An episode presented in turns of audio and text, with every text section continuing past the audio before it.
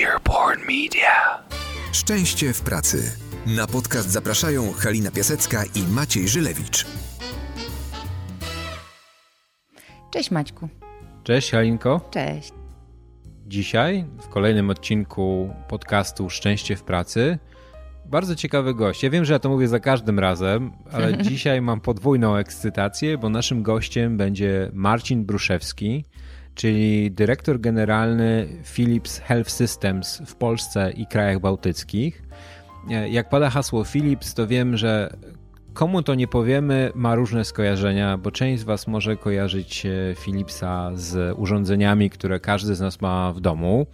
Część może kojarzyć, nie wiem, z oświetleniem, to zupełnie tak. inna dzisiaj firma, ale Marcin akurat przewodzi w Polsce tej części, która jest odpowiedzialna za e, duży sprzęt medyczny, ale to dzisiaj już dużo też więcej. To nie tylko sprzęt do diagnozy, e, który spotykacie odpukać e, w niemalowane, ale w szpitalach. To dzisiaj też całe rozwiązania, no bo wiadomo, że to nie jest tylko organizacja sprzętowa, ale znowu to jest organizacja o takim profilu powiedzmy, powiedzmy technologicznym. No oni muszą doradzić, e, jak ten sprzęt ma się wkomponować w całą infrastrukturę szpitala, jak ten sprzęt ma tworzyć jak najlepsze doświadczenie dla pacjenta, bo wiadomo, że e, szczególnie młody pacjent, który musi spędzić godzinę w huczącej tubie, e, no to jest traumatyczne przeżycie. E, więc znowu biznes, który jest w sumie bardzo misyjny, ale oczywiście nastawiony też na rozwijanie się i na zdobywanie rynku. Taki biznes, który e, myśli o tym, jak e, łączyć technologię z człowiekiem, jak sprawić, żeby te, te obszary potrafiły ze sobą współgrać, a tak, tak. naprawdę sobie służyły. Tak, dokładnie. Nasza historia z Marcinem jest bardzo długa, bo ja pamiętam Marcina, moje pierwsze, pierwsze doświadczenie z Marcinem, słuchaj, prowadziłem warsztaty e, sprzedażowe w firmie farmaceutycznej. Och, to było dawno to temu. To było dawno, dawno temu. E, I na tych warsztatach była grupa, w której Marcin jeszcze był wtedy przedstawicielem medycznym. Docierał do, do placówek medycznych, do lekarzy z pewną historią o, o leku, z którym wtedy pracował. No I pamiętam Marcina jako taką niepokorną duszę. I my żeśmy w sumie obserwowali go w kolejnych rolach, jak fenomenalnie ewoluował. To jest człowiek, który jest totalnie self-made manem. On sam wypracował wszystkie swoje umiejętności. On się przy okazji cały czas uczy. Cały czas się rozwija. Wystawiamy mu teraz piękną laurkę, ale myślę, że Marcin to jest jedna z tych osób, którą chciałbym widzieć kilka razy w naszym podcaście, bo jak zastanawialiśmy się, o czym w ogóle rozmawiać, to tych tematów jest bardzo dużo. Bo dzisiaj będziemy rozmawiali o byciu liderem, o budowaniu zespołów, o budowaniu szczęśliwych zespołów, ale też e, Marcin ma dużo innych specjalizacji, bo na przykład jest no, odważnie mówiąc, fanatykiem sportu i tego sportu w jego życiu jest bardzo dużo i on go też wprowadza i łączy razem z biznesem. Mhm. Jako człowiek, który nas zainspirował, bo pamiętasz, takie mamy założenie, że tak. zapraszamy do rozmowy ludzi, którzy nas zainspirowali. To jest też taka osoba, która e, podejmuje odważne decyzje, która przygląda się temu, jak jest, co zrobić, żeby było lepiej, co zrobić, żeby coś zadziałało, ale też co zrobić, żeby człowiek się w tym dobrze czuł. I to jest coś, mhm. co Marcina wyróżnia i co ja w nim cenię, czyli to, że on naprawdę bardzo szanuje ludzi, z którymi y, współpracuje na co dzień. Mhm. To, co powiedzieliśmy o Marcinie dotąd brzmi bardzo pomnikowo, ale myślę, że każdy z naszych gości ma taką autorefleksję, że oczywiście są momenty, w których to może trochę inaczej wyglądać, że my nie jesteśmy mistrzami szczęścia w pracy codziennie. Znowu, tak się nie da. Tak się nie da. Znowu tu bardziej liczy się ta droga, konsekwencja, kierunek obrany, niż doskonałość w każdym powtórzeniu, które robimy. Trochę jak w sporcie. Mm, dokładnie, trochę jak w sporcie. E, warto być tą lepszą wersją u siebie każdego dnia, mhm. a może nawet nie to, żeby być, tylko po prostu właśnie starać się iść w tym kierunku, bo tak naprawdę to ma największe znaczenie. E, I zaraz Marcina zapytamy, jakie są jego sposoby na tą odwagę, jego inspiracja do tego, żeby być dobrym liderem, co to dla niego znaczy, bo teraz już od kilkunastu lat zarządza ludźmi, e, więc ma bardzo duże doświadczenie i też spore sukcesy w tym temacie. Więc jeżeli interesuje Was, jak budować swoją pozycję liderską, jak dbać o to, żeby innym pracowało się z nami dobrze, jak budować motywację poprzez osadzanie tego, co robimy biznesowo w szczęściu w pracy, albo jeżeli jesteście z drugiej strony, jesteście częścią zespołu i zastanawiacie się, jak pomóc swojemu liderowi być lepszym w tematach no szczęścia no w pracy, to serdecznie Was zapraszamy do posłuchania rozmowy. Jak mówiłem, mam nadzieję, że to nie nasza ostatnia rozmowa z Marcinem. Dzisiaj koncentrujemy się na tematach liderskich. Zapraszamy. Szczęście w pracy. Jesteśmy dziś z Halinką i z Marcinem, naszym gościem specjalnym. Zapowiedzieliśmy Cię trochę wcześniej. Marcin, dzisiaj temat spotkania jest ciekawy, bo ja Ciebie kojarzę y, jako człowieka, który wchodząc w nowy temat biznesowy, nie poddaje się temu, że są już jakieś ustalone definicje różnych tematów, tylko po prostu jak one nie pasują do tej rzeczywistości, to nie boisz się ich zmieniać. Ktoś mówi KPI, ty pytasz, dlaczego takie? Ktoś mówi spotkania, pytasz, co to znaczy spotkanie i je redefiniujesz. Skąd ty bierzesz w ogóle odwagę do takiego zmieniania świata wokół siebie? Mhm. No cześć, dzięki za zaproszenie. Znaczy, wiesz co, nie wiem, czym w ogóle poszedł to, czy, czy ja od razu redefiniuję coś, nie? Ja po prostu jestem dość ciekawy i chcę zrozumieć, dlaczego e, ktoś się skupia wokół tych przysłowiowych KPI, czy wokół tych spotkań, wokół tej agendy, nie? Dlaczego to jest tak zdefiniowane? Najpierw chcę to zrozumieć, wiesz, więc mhm. jestem daleki od tego, że wchodzę gdzieś i bardzo odważnie zmieniam coś dla zasady, żeby zmieniać, nie? Przede wszystkim chcę zrozumieć.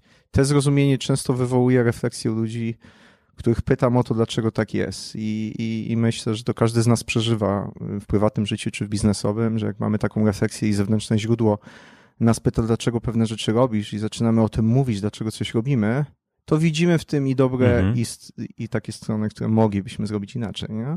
Więc często outcome'em, tej, czy, czy taką, e, wiesz, już fi, finałem tej, tej podróży jest, że zaczynamy redefiniować to, co robiliśmy wczoraj. Mhm. A trudno robić cały czas to samo, no bo świat jest no, no, no mega chaotyczny na zewnątrz. On się zmienia gigantycznie. Nie? Dzisiaj się bardzo dużo jest e, publikacji, bardzo dużo się o tym mówi, czy jesteśmy w stanie przewidywać ten świat, który nas otacza. Na, na ile na niego mamy jednostkowo wpływ, na ile wczoraj tak. jest dzisiaj, na ile dzisiaj jest jutro. Więc no, to jest ogromna praca każdego z nas, żeby się adoptować bardzo szybko. Nie? Więc dla mnie to, co było wczoraj, wcale nie oznacza, że dzisiaj jest zasadne. Mm -hmm, Więc mm -hmm. wiesz, to odwaga odwagą, to jest bardziej ciekawość. Ja bym nazwał to taką osobową, menadżerską ciekawością, rozumieć po co, dlaczego w tym momencie coś wykonujemy albo czegoś nie robimy. Mm -hmm. Chyba bym tak to zdefiniował. Mhm. Do odwagi to chyba jeszcze, jeszcze chwila. Jeszcze kawałek. No dobrze, to ja się włączę i też y, przywitam się ze wszystkimi. Y, cieszę się, że jestem tutaj z wami i wrócę jednak do tej odwagi, E, przed którą się bronisz, bo w kontekście naszego mm, podcastu, naszego tematu, czyli szczęścia w pracy, często mówi się o tym, że szczęście w pracy zależne jest od nas, e, że to my jesteśmy za nie odpowiedzialni. W tym temacie e, jest ten obszar właśnie bycia odważnym i podejmowania decyzji trudnych, tak żeby zawalczyć o to, co jest dla nas ważne, także w pracy. My jednak y, z Maćkiem wiele razy rozmawialiśmy o tym, że kojarzymy cię z tą odwagą w biznesie. Co to dla ciebie w takim razie znaczy? Jeżeli ty tworzysz swoje szczęście w pracy i to ty jesteś za nie odpowiedzialny, to co ty robisz? Gdzie ta twoja odwaga ci pomaga? No, fajne, fajne, ciekawe pytanie. No tak się teraz bardzo mocno przedstawię. Jestem dość samolubny no, w życiu okay. prywatnym i, i, i w biznesie. Myślę, że jako skutek uboczny otoczenie raczej zyskuje niż traci mhm. na moim samolubności. Mam wiele takich pasji, które w tej pracy realizuję i one mogą na zewnątrz wyglądać, że, że, że to jest odwaga, tak, odwaga. Ale ta pasja mhm. często, często jest wokół ludzi, wokół tego, czy jesteśmy w stanie, czy ja jestem w stanie, tak? No bo mówimy teraz trochę pytanie do mnie bezpośrednio kierowane. Czy jestem w stanie bezpośrednio wpływać na ludzi, na to, czy oni się zmieniają, czy, czy się w jakiś sposób rozwijają i słowo w jakiś sposób jest dość istotne tutaj, tak? Bo jestem ostatnią osobą, która pcha ludzi w miejsce, gdzie nie wiem, czy oni chcą być. Raczej daję im przestrzeń, zawsze, zawsze chcę zrozumieć, gdzie oni chcą być i, i, i chcę im pomóc tam dojść, tak? I w tym mam pasję, nie? Kiedy spotykam człowieka w jednym miejscu, a po jakimś czasie jest w drugim miejscu i jest za to wdzięczny. Mm. Tak? I teraz jak budujemy tą definicję szczęśliwości, no myślę, że ludzie, którzy idą w kierunku, gdzie chcą iść, są świadomi tego. Mm-hmm. Okay. Cała ta przygoda po drodze daje im taką satysfakcję z tego, co robią. Tak? I tu mówimy o pracy, ale ja myślę, że dokładnie tak samo jest w życiu prywatnym. Mm-hmm. Więc y, to jest jakby jedna strona tej, tej no nazwijmy to umownie odwagi mm-hmm. I, i, i finalnie tego wpływu na szczęśliwość w pracy. Druga myśl, strona to jest, no musisz być spójny jako człowiek ze swoimi wartościami. Okay. I są rzeczy, gdzie możesz iść na kompromis, i są rzeczy, gdzie nie idziesz na kompromis.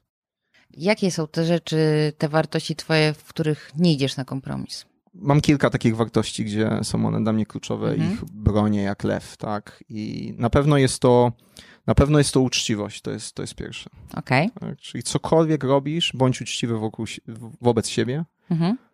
wokół tych wszystkich, na których masz wpływ. Mhm. To jest pierwsza rzecz. Druga rzecz, Druga wartość, wartość de facto, miej w tym wszystkim fan i wiedz, że robisz coś dużego, dobrego. Mhm. Tak? I baw się tym. Baw się tym. Jeżeli wiesz, że robisz dobrze, wiesz, że wpływasz to, to co robisz, wpływa na kogoś albo na coś i to coś jest lepsze, albo ten ktoś jest lepszy, kolokwialne słowo, ale myślę, że jasne, to, to baw się tym. Baw się z tym. I tutaj e, do, to, to, są, to są dwie rzeczy. Kolejną rzecz, którą jest dla mnie no, mega, mega ważna, to, to jest rozwój siebie i taka ciekawość, że no, mamy limitowany czas, kiedy jesteśmy na tej ziemi, nie? Jako ludzie. Mówi się teraz 80 parę lat, to już też żywotność nam się przedłuża. Myślę, że w przyszłości będziemy żyli do 100 lat. Jest mnóstwo rzeczy, które możemy doświadczyć. Często to doświadczenie polega na tej ciekawości, na tym, że zdobywamy i uczymy się, nie? odkrywamy coś nowego. Nie? Więc to jest dla mnie ważne. Każdego dnia zastanów się, zapytaj się, co zresztą wy zainspirowaliście dawno, dawno temu mnie, czy wczoraj, dzisiaj zrobiłeś coś pierwszy raz w życiu. Jeżeli twoja odpowiedź po tygodniu jest, tak, Są, jest kilka rzeczy, które pierwszy raz w życiu zrobiłem, znaczy, że idziesz w dobrym kierunku. Jeżeli twoja odpowiedź jest, nie, nic nie zrobiłem nowego, cały czas powielam to samo, zastanów się, miej refleksję, przemyśl to wszystko. No. Ja myślę, że to, to bym podał te trzy tak, tak na dzisiaj, nie? Jest pewnie więcej rzeczy, które warto powiedzieć, ale tak spontanicznie te trzy rzeczy myślę kluczowe. Mhm. No, e, jak ja myślę o tobie, to kojarzysz mnie z wieloma rzeczami, e, które robią cały czas dzieci, ale dorośli je zatracają. Czyli to właśnie zabawa pracą, ale też ta, taka ciekawość, z którą wchodzisz w nowe zadania. Twoje ulubione pytanie dlaczego kiedy je zadajesz i czasami widzę, jak zadajesz je ludziom, to cała twoja twarz mówi, że dla ciebie ta odpowiedź jest bardzo ważna. Wiesz, twoje czoło się marszczy, to dlaczego nie jest rzucone po to, żeby udowodnić swoją tezę, tylko żeby rzeczywiście poszukać e, jakiejś fajnej odpowiedzi. To jak zachować będąc menadżerem, mając historię menedżerską, robiąc naprawdę poważne rzeczy i pracując no, w sumie w obszarze, który jest w miarę misyjny, bo to jest oczywiście biznes, ale zajmujecie się ludzkim życiem i zdrowiem. Jak utrzymać w sobie taką dziecięcą ciekawość? No wiesz co, w zasadzie w tym pytaniu już y, dałeś y, odpowiedź. Przepraszam. No, fajnie, to zawsze ułatwia. Ja myślę, że wiesz, no przede wszystkim nie zakładaj, tak? Nie zakładaj, że wiesz lepiej. No nie zakładaj, że wiesz lepiej i pytaj szczerze. Nie? I ta ciekawość e, to jest trochę tak, jak mówisz o, o dzieciakach, nie? Dzie, dziecko nie ma nawet, nie, nie, nie ma pewnych mm, doświadczeń jeszcze w sobie, nie? Więc cokolwiek ci udziela jakiejśkolwiek odpowiedzi, on jest bardzo szczera. I często oceniając jako dorosły dzieciaka, masz inne założenie, że to dziecko inaczej odpowie, one zupełnie inaczej odpowiada. No. Bo buduje mhm. zupełnie na, na innym bagażu doświadczeń, na takim otwartym umyśle. I wiesz co, to jest coś, co uważam, że dla liderów jest kluczowe, żeby cały czas tego pilnować, cały czas się tego uczyć. Tak? Największą mhm. pułapką liderów, doświadczonych menadżerów, a nie daj Boże, jak mają ekspertyzę w dziedzinie jeszcze specjalistyczną, to my wiemy lepiej. Przecież my wiemy. Jak pytam dlaczego, to przecież wiem, dlaczego pytam, mhm. bo przecież wiem, jaka powinna być prawidłowa odpowiedź. I czy, czy ja wpadam w te pułapki? Oczywiście, że wpadam. Bardzo często w nie padam, ale tak samo często bardzo siebie pilnuję, że nawet jak czuję, że znam odpowiedź, to jednak tym chłodnym, chłodnym mm, spojrzeniem, pytaniem Mhm. staram się usłyszeć odpowiedzi i staram się ją zrozumieć. Bo często te odpowiedzi po pierwsze rozwijają mnie, Okej. dają zupełnie inne światło na tym, co ja mam w, głowę, w głowie. Nieraz są podstawą do konfrontacji, takiej typowo, wiecie, biznesowej konfrontacji, nie, nie pokazanie komuś, że nie ma racji, ale takiej konfrontacji zrozumienia się. I no, a już nie, nie wspomnę o tym, że często moja, mój zapis w głowie do odpowiedzi to nie jest 1 plus 1.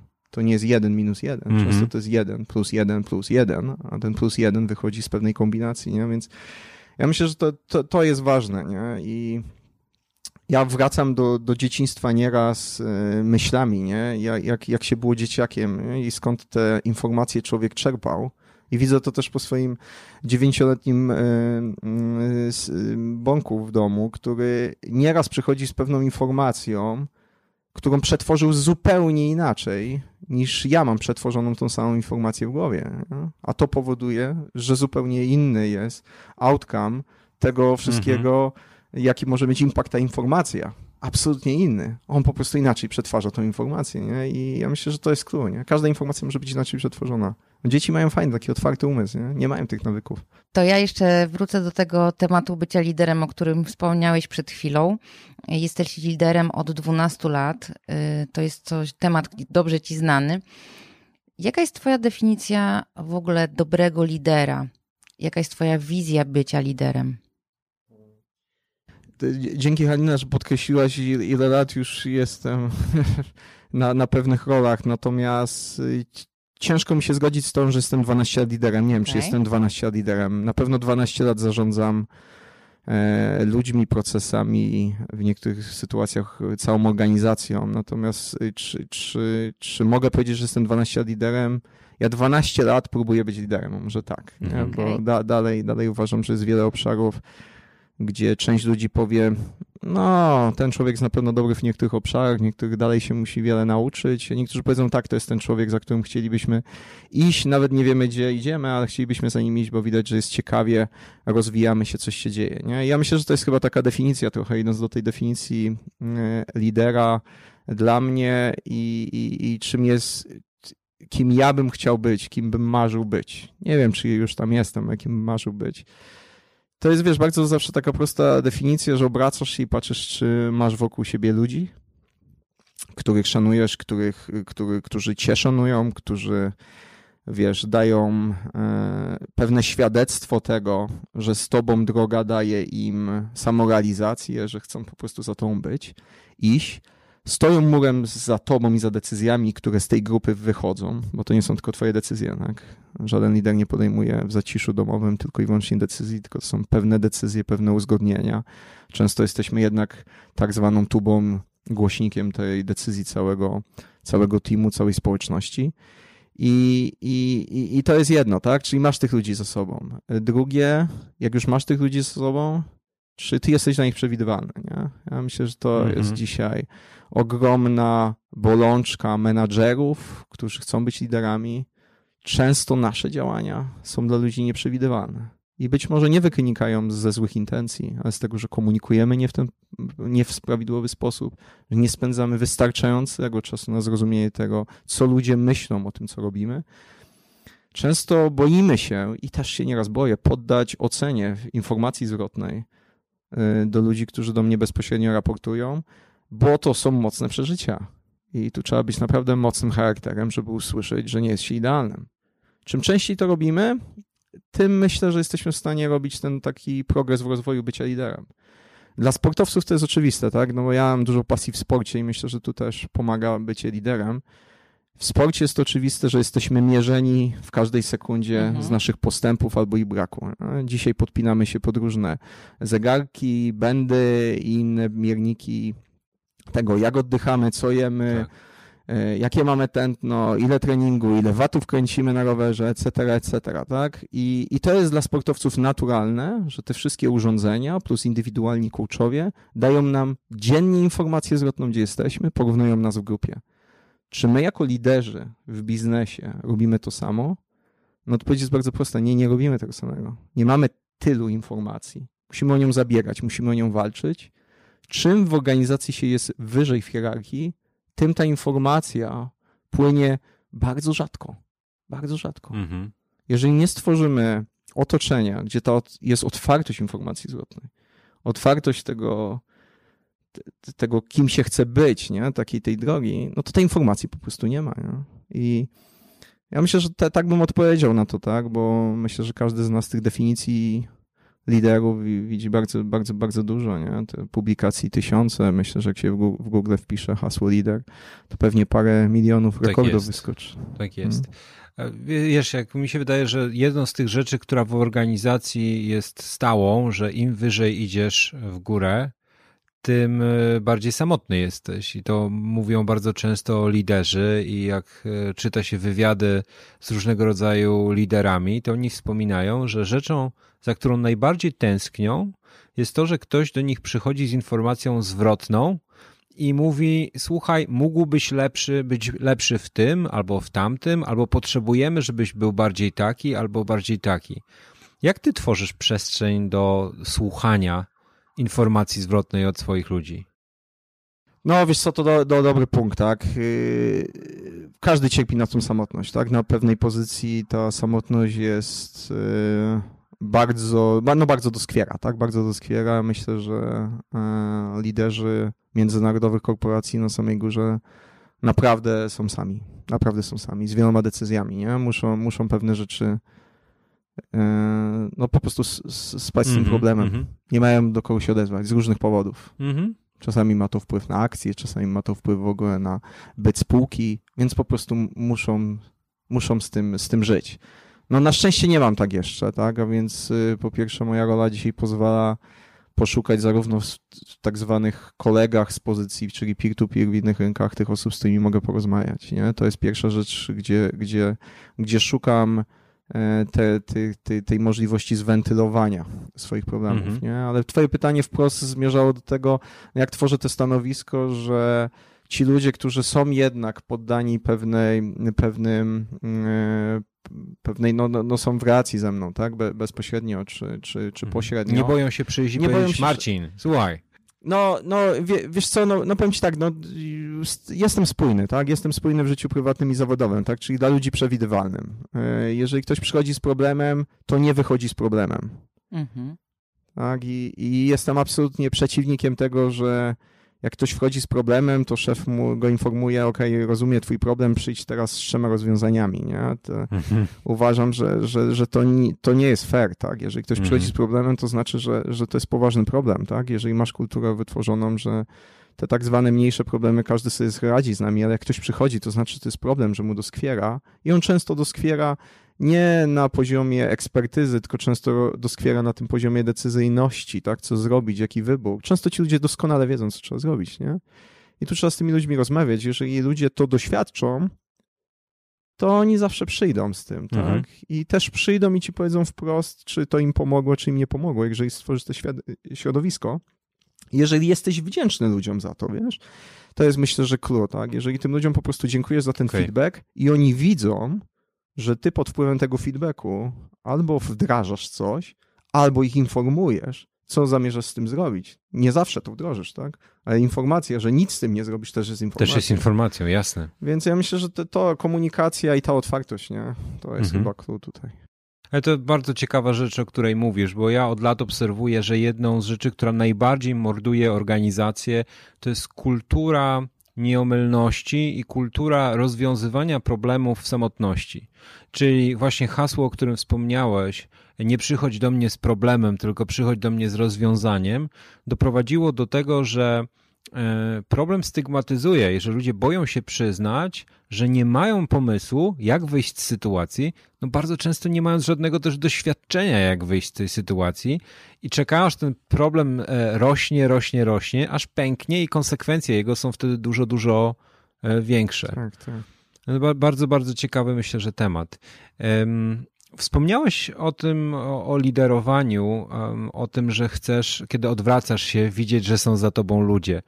My widzimy w takich trendach budowania szczęśliwego miejsca pracy coraz częściej, że poszukuje się, że dla człowieka ważne jest, żeby mieć lidera, który nie tyle mnie respektuje, tylko lidera, który, którego ja mogę respektować. Czyli taką postać, za którą rzeczywiście ja będę chciał iść. Powiedz mi, jak sprawić, żeby liderzy to nie były te wyjątkowe osoby, które już tam gdzieś w przedszkolu wykazywały e, liderskie umiejętności czy cechy, tylko jak organizacje mogą kreować liderów? Jak to u Was wygląda?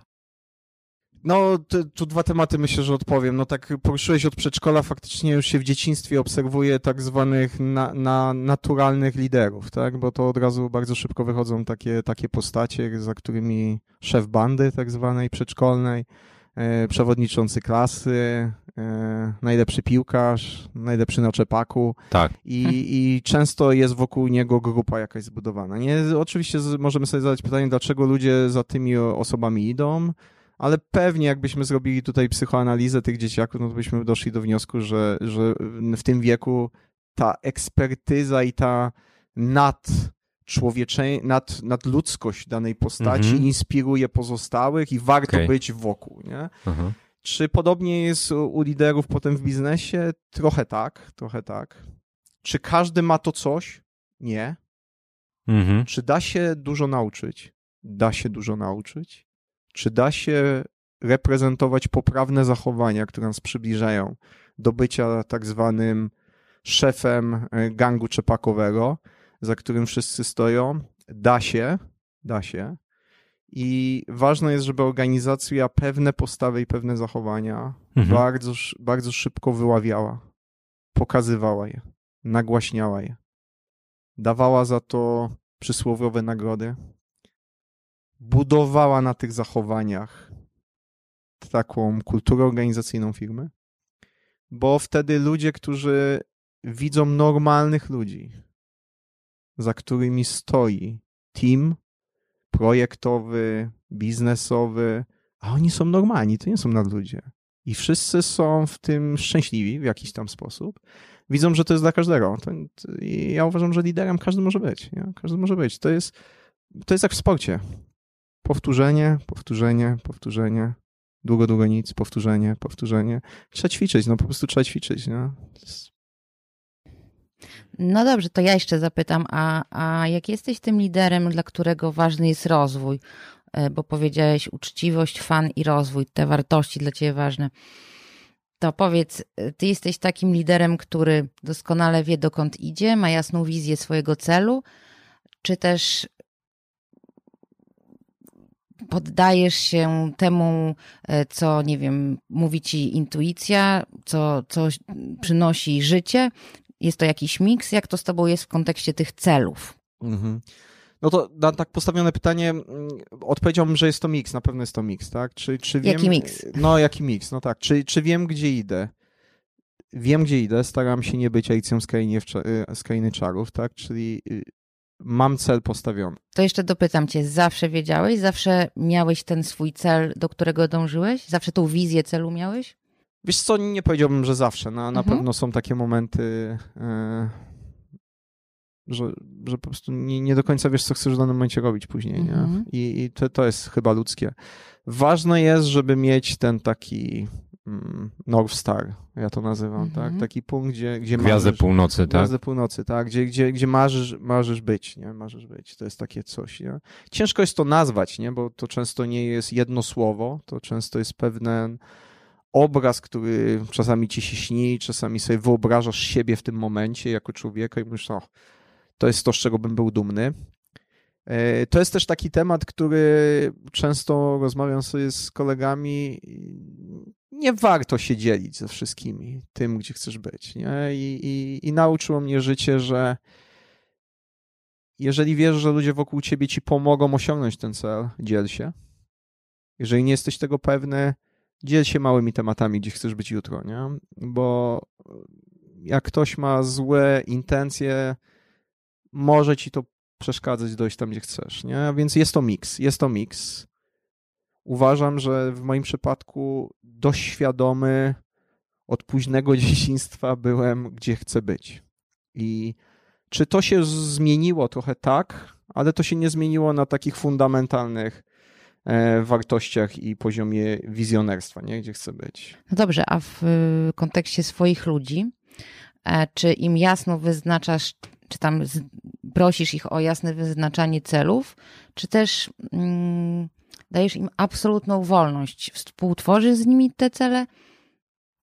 Czy w ogóle w to nie wnikasz? Jak to jest w kontekście bycia liderem, wspierania też ludzi, bycia z nimi w Twoim przypadku? No tak, jakbym z tych trzech opcji miał gdzieś wysłać, co jest taką chyba moją definicją, bym powiedział, że raczej jestem takim w środku menedżerem, który daje bardzo dużo przestrzeni i, i, i liczy na to, że ludzie przyjdą z, z tymi celami i z tym formowaniem sobie stanowisk pracy, nie? zakładając, że mniej więcej obszar, którym się zajmujemy jest jasny, bo go po prostu definiuje otoczenie. Natomiast wiele pytań mam nieraz w organizacji. Wchodzi ktoś nowy do organizacji i mówi, czy mógłby dostać zakres swoich obowiązków. Ja patrzę na niego mówię, no wiesz, taki zakres teoretycznie jestem w stanie ci przedstawić, ja nie wiem, czy cokolwiek ci wniesie do życia. Tu i teraz. I to jest takie trudne dla menadżera, jak dla pracownika. No okej, okay, ten menadżer nie jest taki oczywisty w tej fazie, nie jest przewidywalny. Natomiast życie mi pokazało, że po dwóch, trzech miesiącach często ci ludzie formułują te stanowisko w definicji, która zdecydowanie bardziej mi odpowiada niż ta, którą widziałem na papierze na początku wejścia tej osoby do organizacji.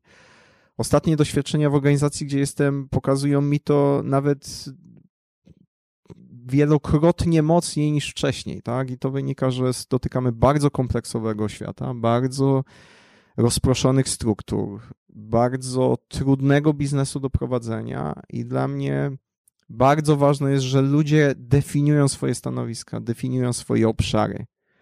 Oczywiście całe, cała organizacja płynie w jasnym, sprecyzowanym kierunku, ale każdy z nas ma do, do odegrania element tej układanki, każdy. Jasne. Marcin, no to jest absolutna rewolucja, jeżeli chyba chodzi dzisiaj o rynek pracy, bo um, brak tych standardów pracy, brak definicji ścisłych ram zakłada zupełnie inny rodzaj człowieka, samosterownego, tego, który wygląda co chwilę przez okno i widzi swoją gwiazdę północy i w kierunku niej idzie. A ja mam wrażenie, że to nie jest w ogóle styl edukacji, to nie jest styl przygotowania do zawodu, który my dostajemy w pakiecie. Co z tym zrobić? Ło, Maciek, pusz, puszkę Pandory, puszkę Pandory byśmy teraz otworzyli, to nie Mamy czuję... pięć godzin jeszcze na nagranie, tak. Nie, de facto jestem z, z wykształcenia nauczycielem wychowania fizycznego o, i tu mhm. teoretycznie mógłbym, powinienem mieć jakąś ekspertyzę, jeżeli chodzi o edukację. Natomiast w praktyce no to nie ma chyba dobrej odpowiedzi. Ja, ja jednak bym powiedział tak, że zmieniające się dzisiaj otoczenie i patrząc jak młodzież dzisiaj się wychowuje na poziomie domu, jak i szkoły, jak i mhm. otoczenia, zmieniło się diametralnie w porównaniu do tego, kiedy ja byłem w szkole, e, czy podstawowej, czy średniej, gdzie jednak te ramy i taki stereotyp myślenia dominował w większości tak, przypadków. Tak, my byliśmy trochę takim tramwajem, który ma tak. jechać po szynach. Tak, i te szyny były no, budowane na jakichś, yy, tak, lekturach z lat 50., 70. Mhm. i musieliśmy się domyślać, co autor miał na myśli. Nie wiadomo, w jakim mhm. stanie był wtedy, kiedy pisał książkę, ale my musieliśmy się domyślać, co on miał na myśli. Nie? Dzisiaj ta młodzież yy, dużo częściej uczy się poprzez doznania, czyli to, co w pracy się mówi on the job, tak? Yy, czyli tak. nie damy ci szkolenia, po prostu naucz się na nowym stanowisku. Ja coraz częściej widzę, że te dzieci zaczynają się uczyć de facto na na, w trakcie akcji, tak? Czyli tak, odkrywają tak. w trakcie akcji pewne rzeczy. Dostęp do informacji dzisiaj. To, to, to, oczywiście on jest w pewien sposób y, zlimitowany, no ale ten limit jest w takim zakresie, że można powiedzieć, że nie jest limitowany. Więc ta młodzież, która się chce rozwijać dzisiaj międzynarodowo, czy, czy, czy nawet w, w danym kraju, ma dostęp do źródeł informacji w każdym zakresie. Bo chyba informacja już dzisiaj nie jest ta w głowie aż tak dużą kartą przetargową. Nie, no, no, no nazwijmy po imieniu. No, dzisiaj każdy zmienia nasz zakres y, ekspertyzy co 2-3 lata, tak? Statystyki pokazują, że jeszcze to przyspieszy. E, patrząc, co się dzieje dzisiaj w tym świecie, dzisiaj się jest na jednej roli, jutro się jest na drugiej. Dzisiaj zdolność adaptacyjna taki learning agility, czyli ta zdolność uczenia Mhm. się szybkiego, ona niestety jest powierzchowną wiedzą często, tak? Czyli taką wiedzą, która pozwala nam przetrwać, pozwala nam wykonać zadania, pozwala nam zaangażować, co jest bardzo ważne, ludzi, którzy mają ekspertyzę, szybko zidentyfikować i razem osiągnąć pewne rezultaty. Ja myślę, że ta młodzież coraz częściej się tak kształci. Czy edukacja w szkole im pomaga? Nie chciałem tu oceniać edukacji, no bo już na szczęście nie jestem w szkole, natomiast y, myślę, że to się zmienia, nie? Myślę, że to się zmienia, ale i mamy naprawdę ogrom do, do, do, do zrobienia. Y, ale rodzice, system, potencjalny pracodawca wymusza zmianę na edukacji, tak? Ci ludzie muszą być inaczej przygotowani. Mhm. Oni muszą mieć otwarte umysły. Oni muszą wiedzieć, że dzisiaj wiedza nabyta, jutro może niewiele znaczyć, ale szybkość, w jaką nabywają tą wiedzę, znaczy bardzo dużo. Sposób, w jaki nabywają wiedzę, znaczy bardzo dużo. Zdolności takie interpersonalne, które im potrzebne są do nabywania wiedzy, znaczą bardzo dużo. Poza tym, no, edukacja, każdy sobie musi zdawać dzisiaj sprawę, że musimy się uczyć rzeczy, które jutro maszyna nie zastąpi Mhm. a emocji jeszcze długo nie zastąpi. Wyczucia drugiej osoby długo nie zastąpi. Zarządzanie emocjami złożonymi systemami, gdzie człowiek jest ogniwem kluczowym, długo nie zastąpi. Już nie jestem odważny, żeby powiedzieć, że nigdy, ale mówię długo nie zastąpi. Mhm. Czyli te, no te 80 parę lat nasze starczy. No, Powinno. po- My wydaje mi się, że tak, Jesteśmy wydaje- bezpieczni. Wydaje mi się, że tak. Aha. Zataczając koło do punktu wyjścia, e, my jak się spotykamy z pracodawcami, to kiedy mówimy o temacie szczęścia w pracy, to taką największą radość w ich oczach mówi, widzimy, kiedy mówimy, że i tak każdy z nas indywidualnie jest właścicielem swojego szczęścia w pracy, a pracodawca może tylko ułatwić albo przeszkodzić realizację tego tematu. Ty mówisz bardzo dużo o zostawianiu ludziom wolnej woli, o braniu odpowiedzialności, o pokazywaniu gwiazdy północy, ale niekoniecznie mówieniu, jak do niej dojść. Jakbyś miał się z nami podzielić jeszcze na koniec kilkoma radami, jak sobie to swoje poletko szczęścia w pracy zagospodarować, żeby czuć się dobrze. No, nie, nie wiem, czy to będą rady takie uniwersalne, no ale podzielę się z tym, czego ja pilnuję, co jest dla mnie ważne, tak? Yy, Myślę, że musisz być zdrowy w pracy. Mhm. I co to oznacza Mhm. te zdrowie? Musisz być zarówno zdrowy psychicznie, jak i fizycznie. I teraz nie wiem, w której kolejności jest to, y, powinienem to wymienić, bo jeżeli jesteś zdrowy fizycznie, ma to wpływ na twój umysł, jak i odwrotnie. I tutaj ciężko powiedzieć, co jest pierwsze. Nie? To, to są dwie rzeczy, o które musisz dbać, równo dbać. Wiele osób tu się zatraca w niektórych obszarach i zatracają swoją fizykalność, Mhm. automatycznie za, zatracają swoją energię. To jest ważne. Musisz mieć tą odskocznię, nie? czyli to jest, to jest pierwsza, pierwsza rzecz, która myślę, że jest kluczowa. Dru, druga rzecz, no bądź, bądź z jednej strony samolubny i, i, i, i walcz o siebie, nigdy nie kosztem innych. Mm, Bo to, to dużo ci energii daje wtedy, tak? Bo, bo ludzie, ludzie widzą, że, że, że warto ci z jednej strony pomóc, bo, bo wiesz, że będzie za to wdzięczny, a z drugiej strony nie widzą, że to jest bezinteresowne. To jest fajne i mówi się wiele, że coraz mniej menadżerów jest be- bezinteresownych. Nie? Każdy, każdy walczy o siebie. Ja myślę, że to jest ważne w pracy, bo daje to szczęśliwość, jeżeli widzisz, że no walczysz o siebie, to jest jasne, nie? ale jeżeli całe otoczenie korzysta z tego i, i, ma z tego pewien, pewien fan, czy bezpieczeństwo, etc., etc., to, to, to, jest to, to jest to coś, co warto. Nie? A to też jest ta uczciwość wobec ludzi, o której mówiłeś, i siebie samego, ale też ludzi. No tak, to tu, tu trzeba być spójny. No, jeżeli Mhm. wymagasz od otoczenia, żeby był uczciwy wobec ciebie i są to dla ciebie wartości, no musisz być uczciwy wokół innych y, ludzi, bo, no, no bo ja nie wyobrażam sobie inaczej. Nie? Nie, nie, ja mam taki, tak głowę ułożoną, że jeżeli coś wymagam od kogoś, to zakładam, że ten człowiek ma prawo, nawet obowiązek w niektórych przypadkach wymagać to samo ode mnie, albo, albo nawet i więcej. Tak. Więc muszę być na to gotowy. No, muszę być po prostu na to gotowy i, i, i staram się być na to gotowy. No. A ty w swojej pracy kiedy jesteś szczęśliwy? No, to, to, to fajne pytanie. Trochę oczywiście, no to co powiedziałem, no, uderza bezpośrednio też w moją szczęśliwość, tak? Czyli te Tak. wszystkie elementy, o których mówiłem, jeżeli są spełnione, to ja też jestem szczęśliwy. Yy, Podam kilka rzeczy jeszcze dodatkowo, które może nie padły bezpośrednio. i nie wynikały bez, bezpośrednio. Jestem szczęśliwy, jak widzę, że to, co wykonałem, ma sens. A definicja, że coś ma sens, to znaczy, że komuś coś to zmieniło na korzyść, zostaje po tym ślad, ktoś o tym mówi, ktoś, kto zauważa, docenia, korzysta. To ja wtedy widzę sens tego, co robię. Druga rzecz, kiedy jestem szczęśliwy, kiedy otoczenie wokół mnie jest szczęśliwe.